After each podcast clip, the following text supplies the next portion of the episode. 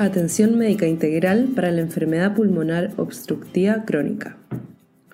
La enfermedad pulmonar obstructiva crónica es una de las afecciones pulmonares más comunes y hay varias revisiones Cochrane de sus posibles tratamientos. Una de ellas, que trata sobre la atención médica integral de la enfermedad, se actualizó en septiembre de dos mil veintiuno y en este podcast se habla sobre sus últimos hallazgos. Este podcast ha sido traducido por Yasmín García y locutado por Josefina Wendersky del Centro Cochrane Iberoamericano. La enfermedad pulmonar obstructiva crónica, o E P O C para abreviar, hace que las personas tengan dificultad para respirar, tos persistente y puede generar más esputo de lo normal. Como tal, tiene un enorme impacto en la vida de las personas. La dificultad para respirar limita sus actividades cotidianas, tienen que acudir a chequeos regulares y pueden necesitar depender del oxígeno en las etapas más graves de la enfermedad.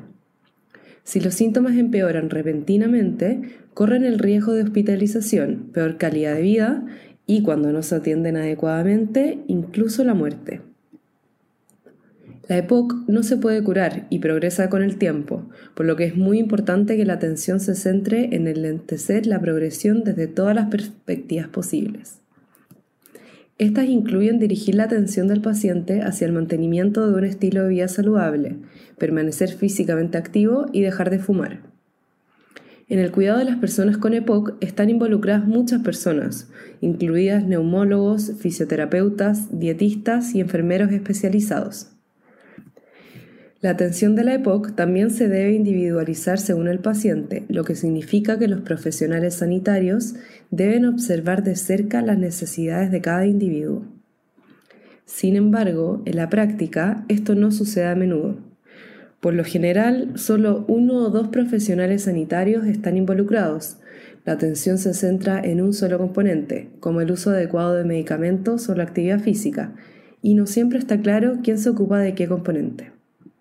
Para resolver estos problemas, se desarrollaron programas de atención médica integral en los que participan múltiples profesionales sanitarios y se abordan y atienden múltiples componentes de la enfermedad. La revisión Cochrane anterior sobre este tema, realizada en dos mil trece, encontró que estos programas, llamados programas de A M I de forma abreviada, pueden beneficiar a las personas con E P O C en comparación con la atención habitual. Sin embargo, el seguimiento de estos estudios generalmente no fue mayor de un año, por lo que los autores de la revisión no pudieron establecer conclusiones sobre los efectos beneficiosos después de ese tiempo. Al actualizar la revisión, se incluyeron todos los estudios que evaluaron un programa de A M I con una duración mínima de tres meses, con al menos dos profesionales sanitarios diferentes involucrados, y que abordaron al menos dos componentes diferentes de la atención de la E P O C. Se observó una variedad de resultados, a corto plazo, a medio plazo, que se definieron como aproximadamente un año, y a largo plazo, que en ocasiones fue de hasta cuatro años.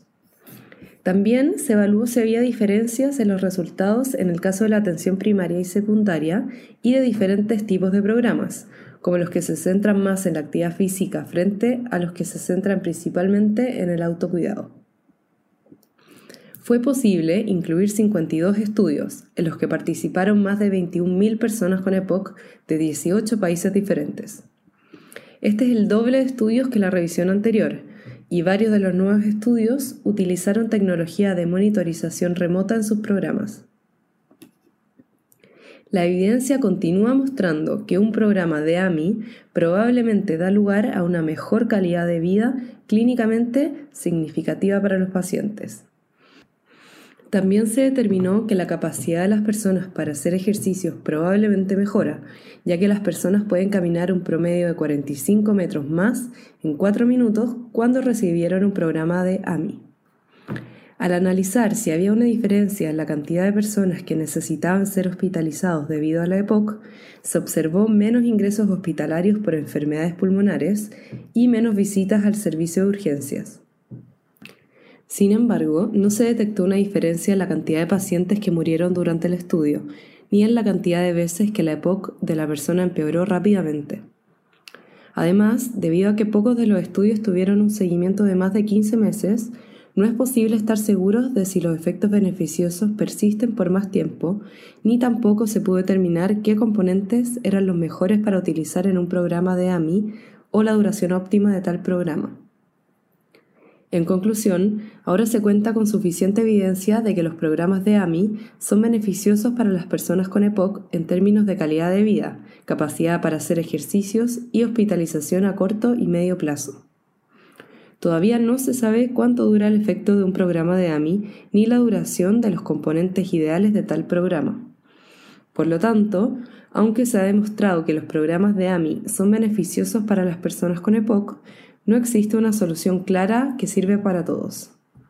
Por tal motivo, se recomienda a los responsables de la toma de decisiones en salud evaluar siempre primero las necesidades locales y las intervenciones ya disponibles, y luego que utilicen esta revisión para desarrollar e implementar un programa de A M I de una manera que se adapte a su contexto y a sus pacientes. Si desea utilizar la revisión para este objetivo o para obtener más información sobre la evidencia que contiene, consulte la Biblioteca Cochrane y busque Atención Médica Integral para la E P O C para encontrar su versión completa.